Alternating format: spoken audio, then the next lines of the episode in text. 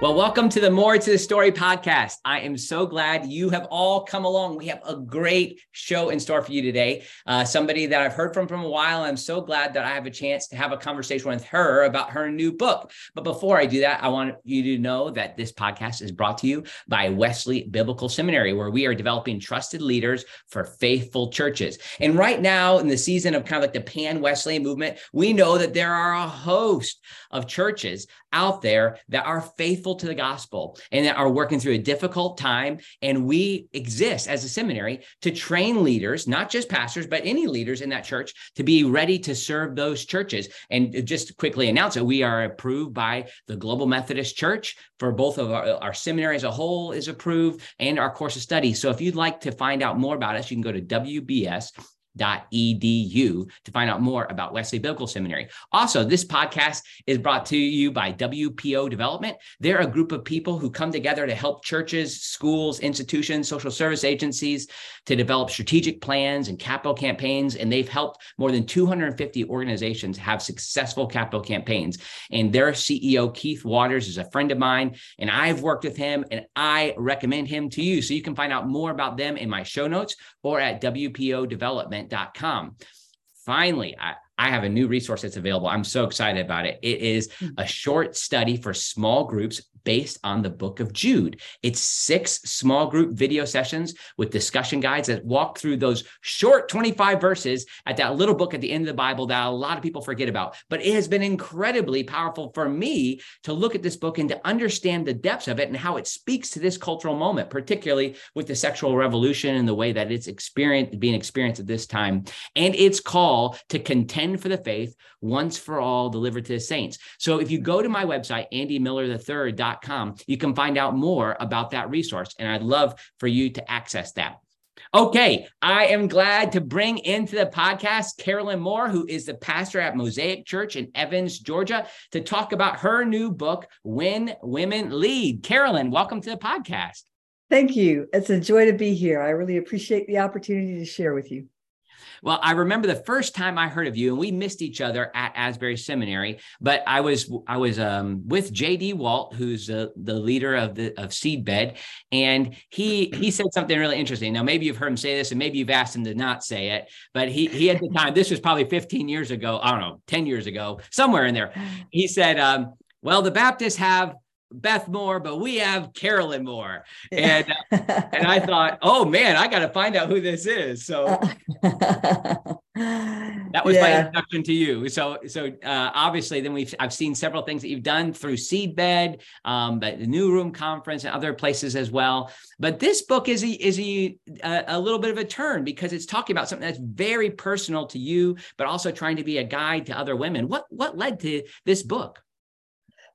Um, well, I've been I've been in ministry for 25 years. For the last 20 years, I've been planting a church, and I guess after 20 years, it's really not a church plant anymore. But that's kind of what I did. I I started it. I, actually my whole ministry has been that. I, for the first five years of my ministry, I planted a congregation across the street from the church that I was serving in as a as an intentional kind of second uh, wing to our campus. And then for the last 20, I've been here in Evans, Georgia, planting a church and developing it. And um, along the way, it, you know, I I would I would notice that I wanted to do the things that my male colleagues were were doing. My, I have great male colleague friends, and they were always willing to coach me and help me. And many of them are church planters, and and um, and it would they would they would give me ideas, and I would go home and I would do them, and I would think to myself, now I'm not the brightest bulb in the leadership box, but I, you know, I, I'm not, I'm not that much different than these guys. And why is it that I can do the same things they do and it gets different results? Right. I think that some of it is, you know, they're, we're all called to different things. We're wired in different ways. Our leadership gifts are different. But some of it felt to me like it was gender related mm. because I am a, a female in ministry in the South that that could be a limiting factor but every time i would say that out loud yeah. people would say no you're fine you're great we love you which is a very nice and affirming thing to say but that really wasn't my point I, I was really looking for people to help me understand what our limits are or or maybe not even what our limits what our challenges are so right, if we sure, if we can sure. name those challenges then we can learn how to lead past them and so um, over the years as i've continued to grow as a pastor and as i've continued to kind of develop this church that i've um, been part of this community that I've been part of for all these years, I, I realized yeah, some of it is my particular call. I, I, think I'm called more to missional community than to big box rapid growth church plants. But some of it is directly related to my place as a female pastor. Mm. And I've and I, you know, I'm far enough along in my ministry now that I can say that without feeling I'm I don't say that as a victim. I don't say that defensively. Um, I'm, I'm certainly not angry about it. It just is. And yeah. so I, I, I sort of felt like what if i what if i could study that really what is the difference between planting a church as a woman and planting a church as a man what what if we just looked objectively at the differences yeah. so we could figure out how to lead past those challenges that women face so they can be successful and as somewhere along the way asbury seminary started a church planting cohort uh, as a doctor of ministry program and I asked if I could just study that as yeah. as a as a doctoral project, and they allowed me to do that. And so the book actually comes out of my own first my own experience, and then the study in my in my doctoral program.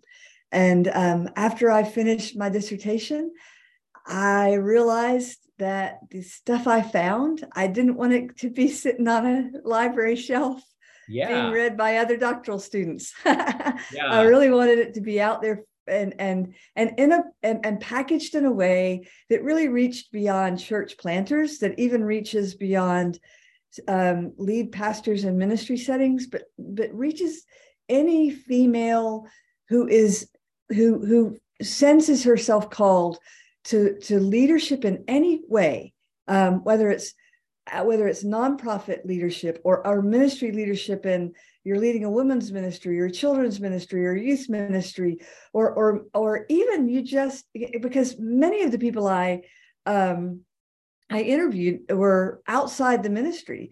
Yeah. So you could just be in leadership in general. And I think the book would resonate with you. It's written from a Christian perspective, but it's written to address female leadership in general. And that's how it happened. Yeah, interesting. And it's it's what I find so helpful is like there is a necessary step that needs to be taken of understanding the theological context, the cultural context, to be understand like right. how interp- interpreting scripture. Because obviously there's distinct views within the church about right. Uh, uh, women in ministry. And so right. most of the books that are there and most of the study is just like, okay, can they be in ministry? Yes or no? And like, and like that's the big question. And so we get that question answered, but we don't have much on this second step. Okay, so those of us who affirm that women can be in ministry in Wesley Biblical Seminary, most, I think almost all of the denominations that we serve at Wesley Biblical Seminary in, in our in this tradition, and that which will now, of course, include the mm-hmm. Global Methodist Church, mm-hmm. um, uh, affirm women in, ministry. So we're talking Salvation Army, Nazarene, Association of Independent Methodists, uh, Congregation, all, all, of the, all of these groups um, mm-hmm. affirm this, but there hasn't been much work to say how do you do it? And there right. are certain challenges and differences and and that and I, I feel like i could get shot for just saying that right? Like oh men and women are different. But like this is the key key thing that you're you're working through. So you the first part of this book is just talking about barriers and then kind of how to work through those barriers. Could, could you pick a few of those that you could talk to us about? Like what those barriers are yeah, man, everything you just said, thank you. Thank you for saying it just the way you said it, because it, it is really true. There, um, we we we ask the question, can women lead, but not how do women lead? Yes. And the, the the rest of the secular world, the, the educational world, the psychological world, they've all asked that question and they've studied it significant. I mean, like there's just tons of studies in the in the rest of the world about what happens when women lead. Yeah. But we in the church thought the question was answered when we answered it theologically um, and and it's not it's not the whole you haven't you haven't done all the work yet so thank you for everything you just said and and it's absolutely fair to ask the question what happens when women lead and how is it different than when when when men lead what we're saying is we're not saying that men don't have leadership challenges. Of course they do. And there are challenges specific to men in general, not just men in specific. Yeah. But just like there are challenges that are specific to, I mean, that are that are are are, um, for men in general, there are challenges for women in general as well. Right, and right. and lots of studies back this up. So let me talk about two or three that are just some of my favorites. There's I I, I identified six total, but three that are among my favorites are the once you get past the theological barrier, and it is a barrier because 50% of the Christian world does not believe that women or does not espouse women as as in leadership and uh, in church ministry roles. So unless you're leading women or children, there's not a place for you in uh, as a lead pastor or as a church planter or in in roles that uh, call, could put you in the place of talk of, of teaching men and women together. So so 50% of the Christian world does there is a barrier there. And in a way, that is a barrier for women just because it means that as a church planter, I'm fishing from half the pond. Right. Even right. if you, even if you um, aren't really sure about what you think about women in ministry, when you come to my church, if you were raised Southern Baptist or raised Catholic or raised in a more conservative reform tradition, there's something that's going to catch in you. You're just not yeah. sure if this ought to be or not. Right. And that's uh, that is, is, kind of a typical thing that happens is people will come to my church they will love the the freedom of worship they will love the missional um, kind of emphasis that we place on ministry They're, they love all of that but three or four weeks in they'll they'll ask me on the way out the door can i get an appointment with you I'll know, it's, know coming. it's coming. it's like they yeah. just want to know. Can you tell me why it's okay for me to be here again? Because I'm not sure. I I don't know what I believe. Yeah. You know, they just haven't yeah, really sure. thought it through for themselves. So, so the theological barrier is real, but then beyond that, um, the the is the is the perception barrier. Before I get to the perception barrier, let me just say this about um, why the perception barrier and the theological barrier are connected. Yeah. Here's what we believe in in kind of the Arminian tradition, or at least as far as as Wesleyans are concerned. We believe that Genesis 1 and 2 made men and women partners. We are partners in the work of stewarding creation. Genesis 3 at the fall turned that partnership into a hierarchy.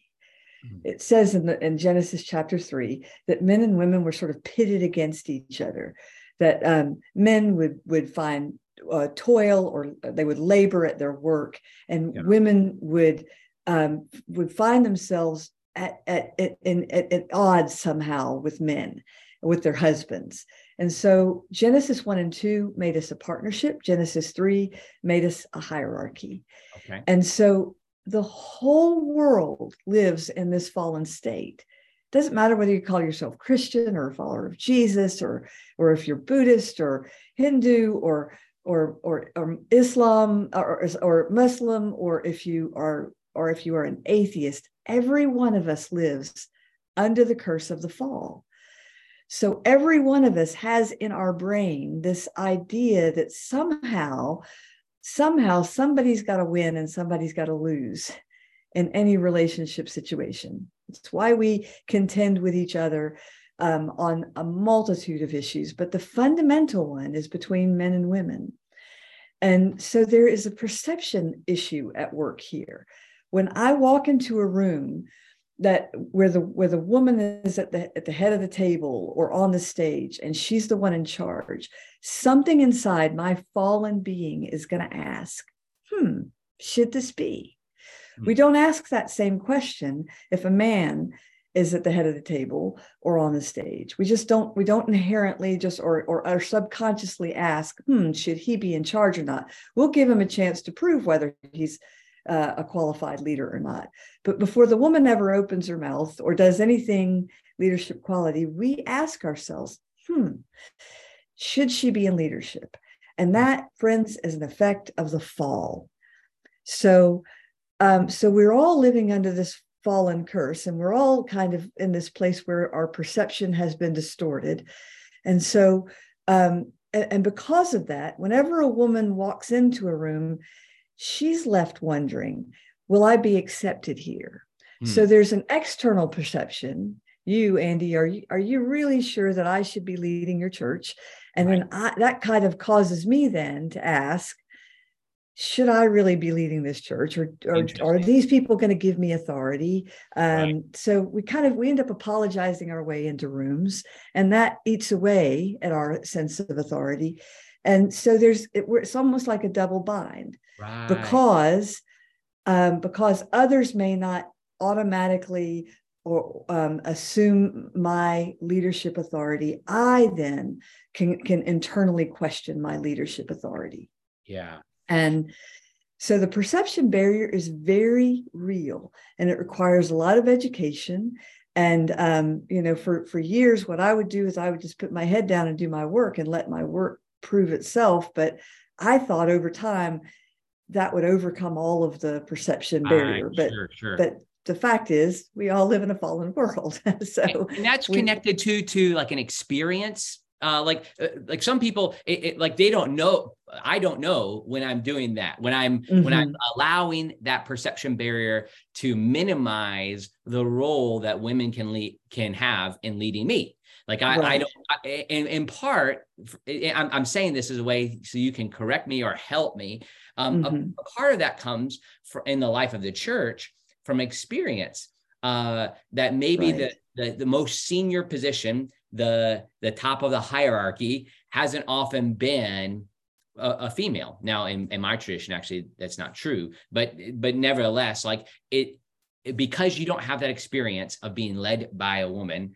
maybe that's right. what leads us to that place of having that perception as well yes that, what do you think Oh, absolutely. It all kind of it we it all feeds on on itself. You know, it's just it becomes almost like this cascading um um, kind of just a cascading series of things that create um, that create burnout and create doubt. And and it's the enemy of our souls is that's this is what he's won right? Sure, sure. this is what he's he's looking for. He's looking for he's just plant trying to plant seeds of doubt. Did he you know did, did god really say? He's been doing that yeah. from from the day of the fall. Did god really say? And that did god really say that that transfers into so many different areas of our lives, including how we understand leadership, what leadership ought to look like, and how we understand gifts and call. Um, and and so all of that is kind of wound up in there. And and most of what how we receive all of this we receive subconsciously it's not a conscious choice for many of us right. um, and and so uh, the cascading effect it also affects how we um, how we resource women pastors. Mm, mm-hmm. We don't. Um, the the fact is, there's just not there. There are almost no examples of women planting churches that become wow. mega churches.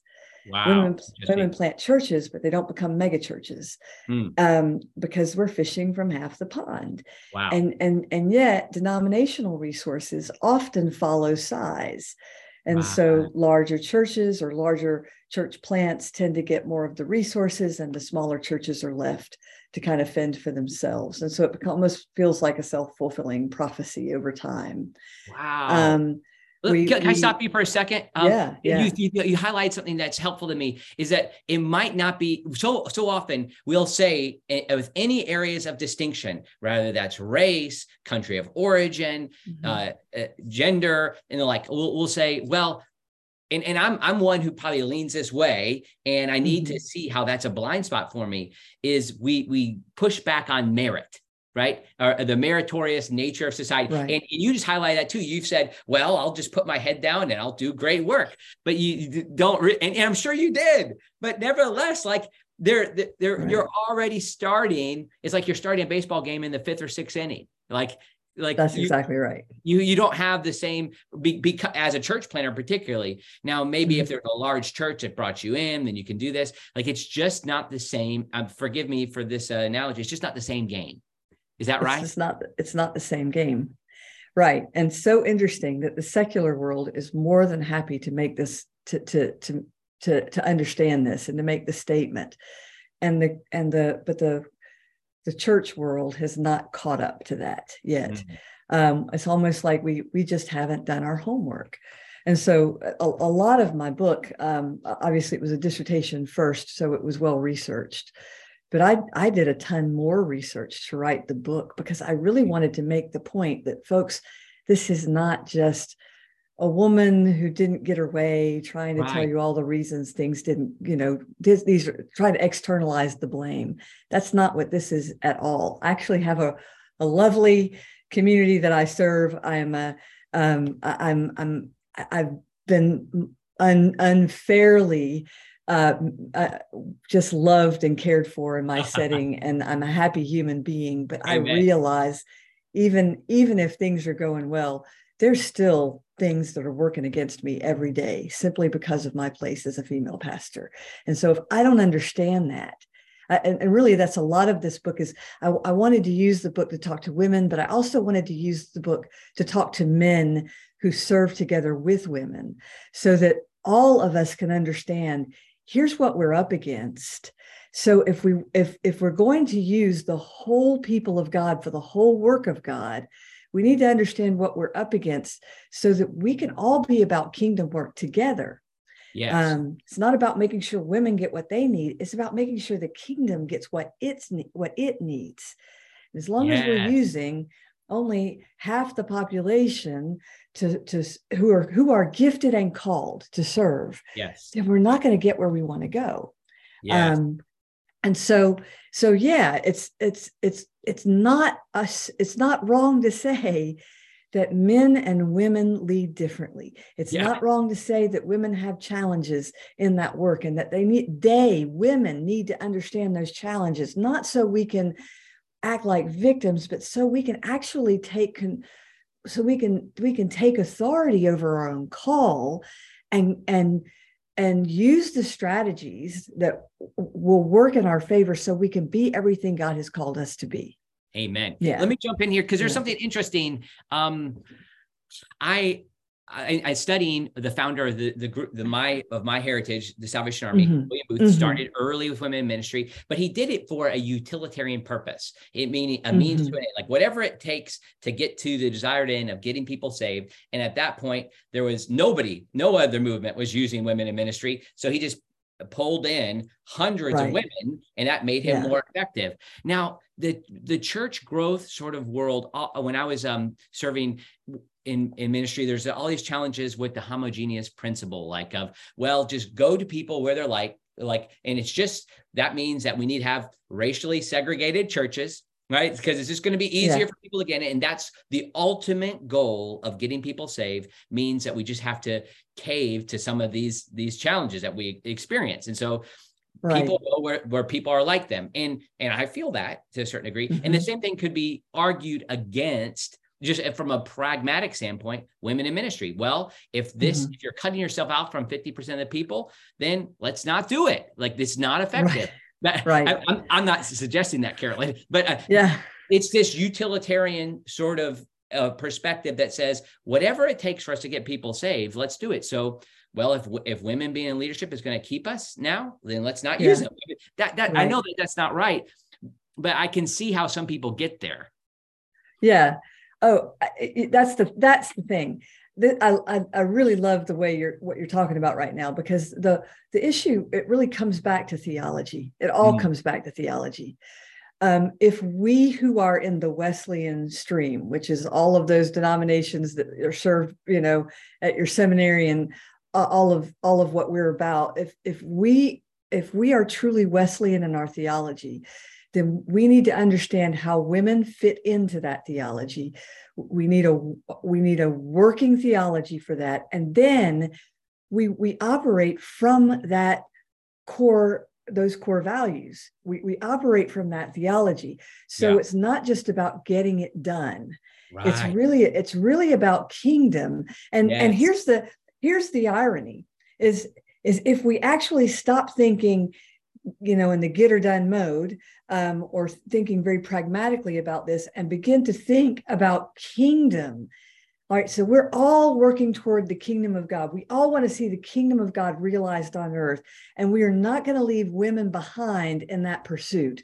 So right. we're gonna we're gonna work at the pace of of of um, of our theology, then in the end, we actually are doing more for the kingdom, not Amen. less for the kingdom. Amen. Yeah. The pragmatism might get you might get it, be it to your advantage in the short term, but pragmatism will not be to the kingdom's advantage in the long term.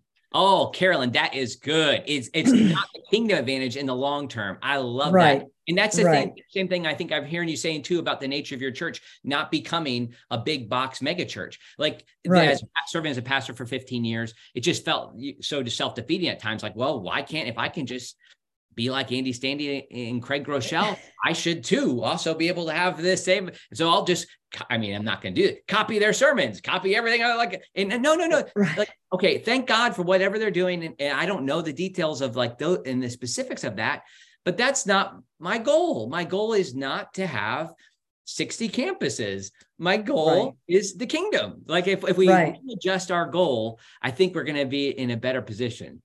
Exactly. And it's funny you should mention Andy Stanley's name because in the early days I used to I would be so frustrated and I would tell people I just want to be the female Andy Stanley. I mean that was kind of not even consciously but subconsciously when I started I just assumed I would plant a church and it would explode because I can work really hard.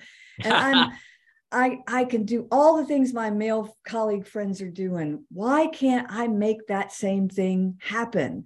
Right. Um, I I I would have been very happy being the female Andy Stanley. That you know, big box rapid growth was what that was the model when yeah. I planted. That I would have been great with that. That would have felt like success for me.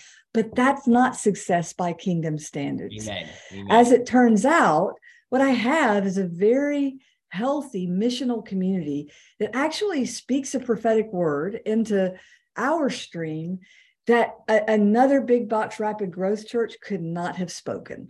Wow. And so yeah. So you and I should have like a, a therapy session because I, I my, my, name is Andy and I, I didn't want to be the female Andy Stanley, but I thought for a while I'll be the Salvation Army Andy Stanley, right? Like, yeah, well, yeah. I, am sure like, and, and, and, Carol, I'll just say like, you're a very effective preacher. I've been in the rooms when you've spoke to thousands, spoken to thousands of people mm-hmm. and like, yeah, you could see, like, I'm sure people would say, you, sh- you should be the, like I said, yeah. not only that, the, the Wesleyan Car- Carolyn Moore. I mean, you are Carolyn right. Moore, uh, yeah. Beth Moore. You know, like so. So you have those type of things, but again, maybe this thing is nice compliments and, and, nice ideas, but at the same time, that's not the calling. I, I right. love we're getting this like established in the right direction. Let me tell you a little bit about my experience. Um, in Salvation Army, both the husband and wife are called together in ministry. And I came out of Asbury Seminary. My wife graduated from Asbury Seminary. And yeah. then we went through the Salvation Army's training program. And mm-hmm. we had a definite sense of like very almost strong on like ensuring that like 50% of the time we both pre like she mm-hmm. preached 50% of the time and we made that priority well this was we were young like 27 26 27 and then then we had kids and uh and we had three kids we had yeah. seven and a half years straight in diapers and there was a biological reality, couple of biological realities that hit us like a ton of bricks, namely that my wife was breastfeeding our kids. right. And and there was right. this shift in our in our practice that just right. changed the nature of it. And so eventually what happened is I began to preach much more. Um, she stayed home more with the kids, even though we were definitely mm-hmm. both in ministry, both called, both ordained. Mm-hmm. Um, mm-hmm. I started to take on administrative tasks just because uh, mainly connected to the biological reality. And, and I, I wanted to bring that up in light of a chapter that you have about the nature of the, the biological barriers that women experience. Um, and, right. and you you pose it interesting. You said this is the very real thing that nobody's talking about. So talk right. to me about the biological barrier. Yeah, you probably couldn't have written this in a book and gotten away with it, Andy, but I can because okay. I am I'm a, I'm I've been in ministry for 25 years. I've I'm nearly 60 years old. I have a child and a grandchild. I have a right to talk about my own experience. And the fact is, women women can have it all. They just can't have it all at once. Not and stay sane. Um, that that's that's that's an unrealistic expectation that the women's lib movement of the 60s and 70s placed on women that I don't believe is is helpful. It's not helpful to women. It's um and and it's it, I'm not asking I'm not asking specifically that women stay home and not work. That's not my that's not my thought at all. It's it's that women and men together have to figure this out um, because if if if it is a goal in a house in a, with a family with a marriage to have children you guys have to work that out yeah. um, who's going to stay home who's going to work um, and we have two couples in our church right now where the men have stayed home for years and i applaud them for that. They've figured it out for themselves. It's perfectly legitimate um, equation for health and happiness in your home. And other places you know where the where the there's both couples are working it may be that you as a as a couple have to figure out all right so how what is ministry going to look like right now? Is it going to be full-time ministry or part-time ministry or or do i do i put off planting a church until after my children are at least school age how does this work for us sure sure um, there's a lot of questions to ask because biological is not even a barrier it's just a reality it right. is a reality. And when we can be honest about the stages of life for a woman, then we can give, we can resource women in such a way that they can be in the call for the long haul.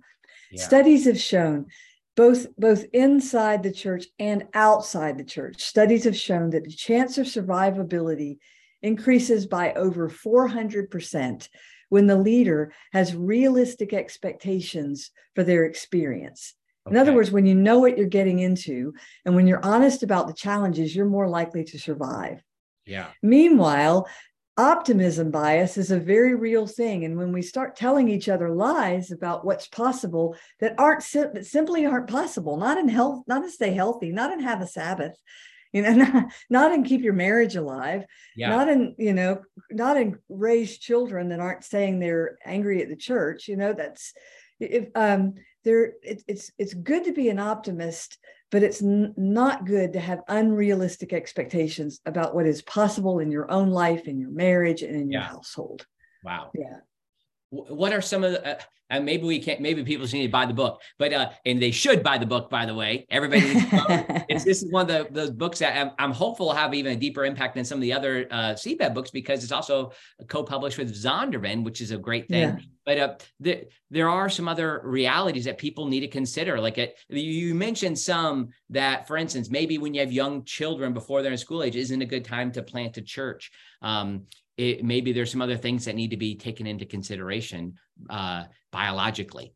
Yeah, I don't even want to define by saying maybe that when you when you've got young kids, it's not a good time to plant a church sure. because because I I'm I'm not Jesus and I don't know right. your personal situation. Thank you. What I'm saying is is that it, it's good to be realistic. Okay. And to be honest about your your expectations and about your um, limit your limitations because if we if we come into ministry where mm-hmm. our expectations are really high and very unrealistic and our limits are down here well that gap between our expectations and our limitations that's where frustration breeds. Yeah. And and good leadership just doesn't get fueled on frustration nor nor nor do healthy married marriages excuse me. Healthy marriages are not fueled by frustration so um so we just want to make sure that we have right sized our understanding that we don't let the call of God send us into an uh, to an overly optimistic place where we're not honestly openly addressing here are the limits to what we can do. Here are the here are the expectations that we have. Here's the timeline that we are working on um, financially we we we, we, we honestly we got to think financially about all of these things too a church can't survive on um, on you know just a church doesn't survive on optimism alone, nor does a house, nor does a household. Yeah. So sure. um, the, the the gift is really the gift of realistic expectations. Yeah. Is that when, when you're honest with yourself about places where you've been overselling your gifts or your results or your ministry or your or your just your bandwidth. If yeah. you've where you've done that to your detri- detriment, nobody is served. But wow. where you have gotten realistic about all of those things, you actually serve your ministry, you serve your household, you serve your own health in ways that actually, I, I just can't overstate the importance of that. Oh, so, great. Um, what yeah. what are what some of those unrealistic expectations that you had for yourself? Uh, well, I just thought I could do it all and do it at once. And I, I thought I, I didn't understand the, the, I didn't understand things like, um, I, I, there has to be a Sabbath for everybody. I just thought, you know, if I just do Sabbath work really quietly, nobody will notice. But Jesus is watching, and so I, I I have given up more Sabbaths than the law allows. I have, I, I clearly I have overstepped my boundaries there, and nobody's helped by that. Um, I I I I felt I feel like um, in my marriage and in my family at home, um, we all kind of gave ourselves 100% to following Jesus. And so in that way, there was not a lot of frustration in our home, but I overfunctioned. I tried to to do everything. I tried to, um, you know, I, I, cooked all the meals.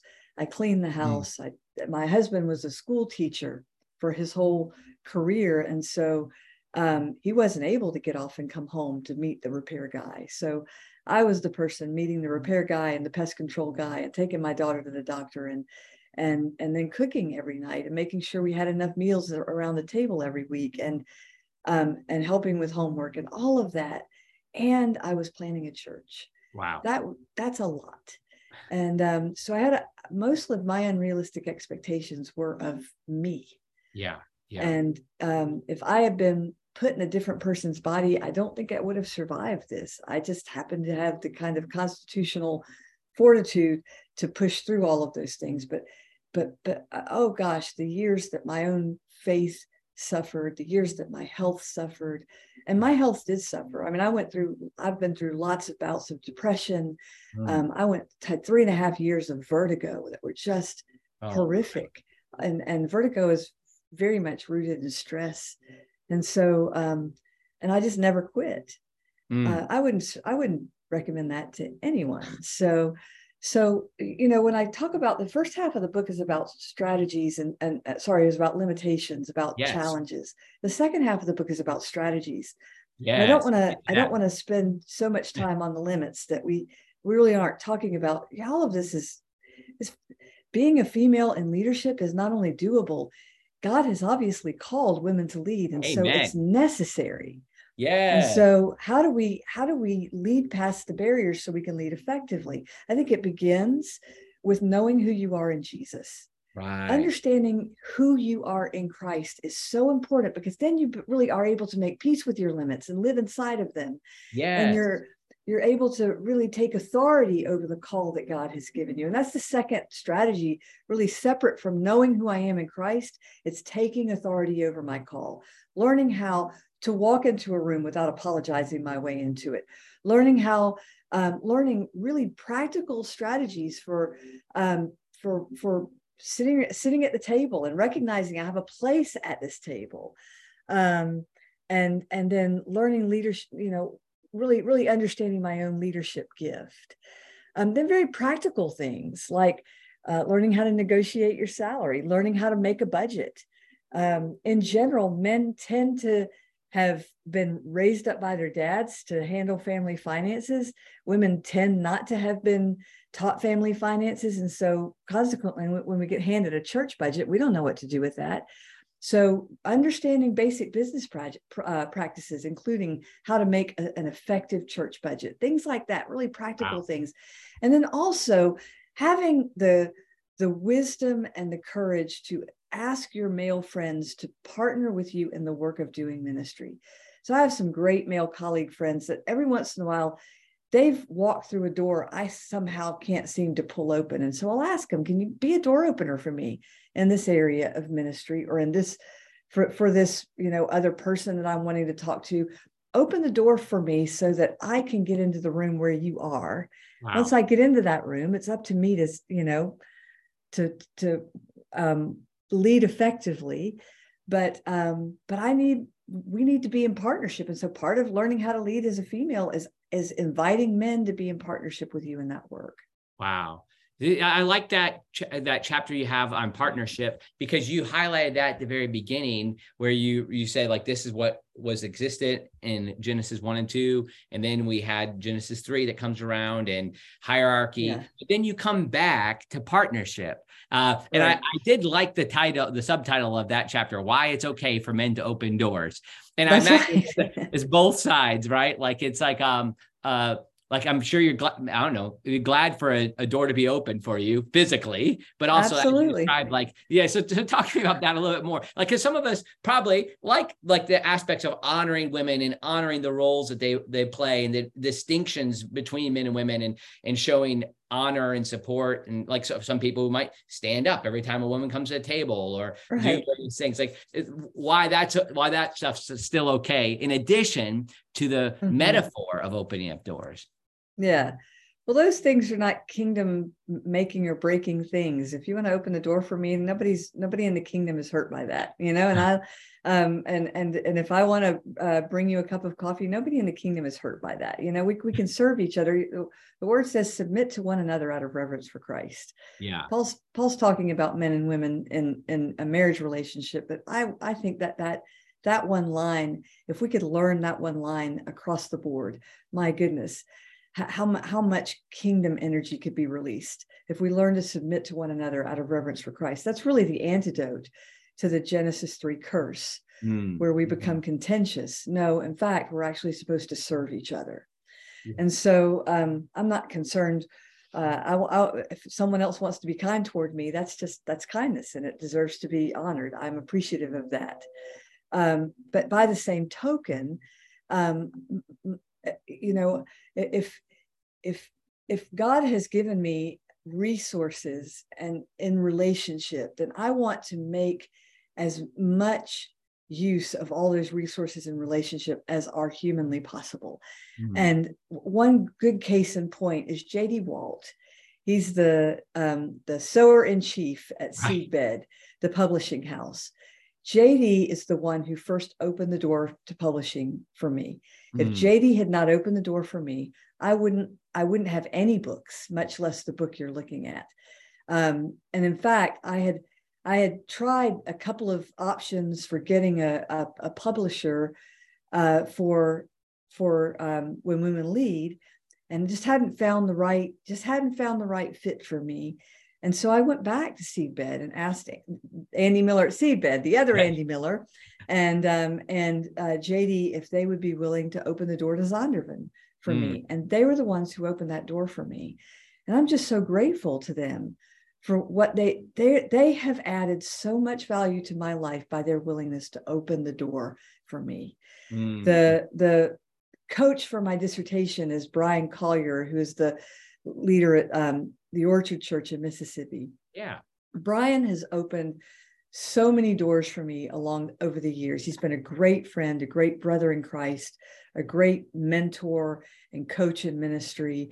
And um, and he's the one who told me after my dissertation was finished, I'm not going to leave you alone until you write the book. I would wow. never have. I was I was done. I never wanted to see another word or another yeah. uh, another another chapter heading in my life. The dissertation will take it out of you. Yeah. But he um he stayed on me. When are you going to write wow. your book? When are you going to write your book? When are you gonna... and in that way he opened the door for me because he saw something in me that I didn't see myself. Amen. Yeah. George Acevedo uh, with um, Grace Church in in Florida, in Cape Coral, Florida. He has opened so many doors for me. Uh, where recovery ministry are concerned and missional church methods are concerned. So I look around and I see so many men in my life who have enriched my life by the ways they have opened the doors for me, including my own husband, who's been such an encourager, encourager every step along the way. You know, ours is not a ministry partnership like with Salvation Army. I'm very much the pastor. He had a different job, and right. and yet he's he's he's often told me, "You can do anything you want, Carolyn, as far as I'm concerned, except quit." And because wow. of that, uh, because of that approach, to ministry, he has kept me from quitting countless times. Consequently, now at this stage in my ministry, I have opened the door to a to our associate pastor who is male, who has been pr- apprenticing under me for eight years, and who will one day take my spot as the lead pastor at Mosaic Church. Wow. And um, and and and and i am the one who opened that door for him and so it goes both ways right Amen. Yeah and if we submit to one another out of reverence for christ not not not because of personality not because of of eh, we do it because of jesus it's it's Amen. really a Amen. kingdom issue and yeah. so you know getting the right resources for anybody can be a challenge Yes. But, but friends, God is not broke. Amen. Amen. If, you're called and anointed for the work of leading in ministry, the, the, the resources don't magically appear. but the God who owns the cattle on a thousand hills knows what he's made you for and he knows what he's made you of. And he can be trusted to provide if we are faithful to do our part. And ours is to be humble enough to look around us and see you know, what has God placed all around me? People, resources, gifts, uh, community. What has God placed around me Amen. so that um, no matter how rough the road is, I can stay in it because the, the God who brought me to it was definitely resource me for the work. Amen. Oh, I love all this, Carolyn. Thank you so mm-hmm. much for like mm-hmm. helping encourage people to realize that God's the one who resources us. Let me ask one question. Yeah. I know you've been often, as it kind of says in Hamilton, in the room where it's happened uh, with reference to the emergence of the Global Methodist Church and WCA. But one yeah. of the, um, I think, critiques that have come or attacks, uh, maybe is a better word, is that this is going to be just a, a Baptist church with a Methodist name on it, and there's not going to be women in ministry. There's not going to be. It's just going to um, everything that you you know that all the I, it almost feels like a fear tactic. And I've heard I've heard that, and I've not been in in the leadership, not been in, the, but I follow it very closely. And as I've said, like our mm-hmm. our school is going to be ordaining GMC pastor or, or, or educating them and mm-hmm. doing a course of study. The GMC will ordinate ordinate them, obviously, but um. Can you respond to that? Is that going to, I mean, you've been in these rooms where this discussion, right. has there ever been a, a time where there's been the thought that women won't be in ministry in the GMC? well it's always going to be a tension yeah. right when you're when you're when you're talking about orthodox or historic christianity there's always going to be a tension about you know where uh, where we draw our theological lines and those who tend toward more a more conservative theology may have further to go in order to fully embrace the place of women in ministry so education is will be an ongoing affair. It will never end. Yeah. Keep in mind what we've said. What we've said several times already. We live on this side of Genesis three. Right, there will right, always right. be the tension, the the internal battle that we have about what leadership can look like. So um, so this isn't a GMC issue or a, an American Christianity issue or a conservative progressive issue. This right, is a human right. fallenness issue. It will yes. always be there, always. The tension will always exist. I want friends and and, and our listening audience say that together with me. It will always be. It will always be there. Be attention. It okay. Will, it will always be attention. And so in the GMC, that will be attention. But what we have going for us is that most everybody who's coming into the GMC is coming into the GMC from another Wesleyan tradition that has already accepted women into leadership. So we're not we're not building something from the ground up. We're really actually um, and we're we're we're bringing in a theology that is historic and studied and um, we're just, we're just not building something from no, out of nothing. Right, right. So right. all of the UMC pastors who are coming into the GMC, we've already been affirming women in ministry. Yeah. Salvation Army pastors coming into the GMC, we've already been affirming women in ministry. Free Methodist pastors coming into the GMC ministry, we've already been affirming yeah, sure. women in ministry. And so we're as I said, we're not starting from nothing. We're starting from a place of um, of you know affectionate affirmation toward women. Yes. but in every one of those denominations i just mentioned there are people sitting in those pews who do not affirm women in ministry. And so that's just not a new thing. It will it will be with it there there will always be attention. Always. But is the gmc um, aggressively affirming of women in ministry? Yes. I have been part of the GMC. I, I've been part of the Wesleyan Covenant Association since its inception. I was in uh, the room in Houston where it was first dreamed up. Um, I, w- I was the the um, the associate what I'm trying the word I'm trying to think of I was it and I can't remember the word but I'm the chair of the global of, of the global council of the Wesleyan Covenant Association now association now I was the um, associate chair. What is what am I trying to? I can't believe Deputy I can't think of the word. I was the person, the one one chair below. Yeah, vice chair. embarrassing. The vice chair. Thank you very much. I was I'm the, the vice, vice president, chair. so I, I, like it. Yeah. Yeah, I, I, think I just kind of blocked those years out.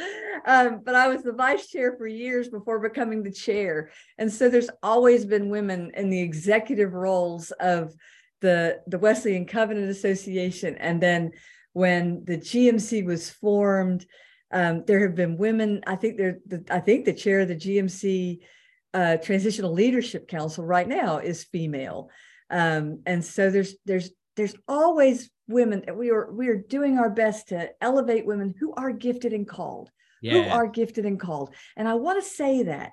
Let's, yeah. let's not make the mistake of being so affirming that we that we ignore gifts and call that's Amen. not good for anybody mm. when we put when we put young people in positions they're not yet ready for we do a disservice to them we cause them to burn out too quickly when yeah. we put women in positions they're not yet ready for we do a disservice to them and we call cause them to burn out too quickly we make angry people dysfunctional congregations and and and unhealth in the body of Christ when we put people in places they are not gifted and called for. Yes. Having said that, thank God for good seminary educations and thank God for good mentors and thank God for good coaches that raise people up to the place where they can then be equipped and ready for the call that they've been given. Yeah, amen. Carolyn, this has been such an encouraging time for me. I really appreciate your time and you writing this book. I thank you. I always ask a question at the end of the podcast is related to mm-hmm. my title, more to the story. Is there more to the story of Carolyn than is typically told? Uh, is there something a hobby that you have or something you like to do that you might not talk about regularly that we could learn more about you? Oh, what a great question. I I like to skate. Really? Um, yeah. I took up skating in my 50s. Roller skating, ice skating. Roller skating. Oh. I took up roller skating, uh, inline skating, outdoor inline skating in my 50s. And uh, it's really funny. Um, statistics say that something like 1% of people in their 50s uh, inline skate. And so I am the 1%. I I have always been a little bit active, um, but I like looking for new things to do, and I like looking for things that I can just kind of get out there by myself. I spend a lot of time with people. You know, I'm I'm with people all day, every day, and so it's just it's a joy to me to get out and just be in nature. And but going fast is fun. And ah. so I inline skate and I have a blast when I get out there. And I'm thrilled that the weather is warming up so I can get back on the trail with my inline skates. oh, I love it. That's a great image in my mind to think of you uh, inline skating. Let me tell you, I am every five year old's hero when they see me. but most people who are, you know, anybody 20 and up, they kind of like do a double take what is that? It just went past me. that is but it's great. fun. It's fun. Well, thanks, Carolyn, for your time. And everybody go check out her resources that are in my show notes. It means a lot mm-hmm. to me. Thank you for giving us this resource. I wish I would have had it 20 years ago, but it's such yeah. a great thing. And I appreciate you taking time for it. God bless you, Carolyn. Thank you so much. God bless you.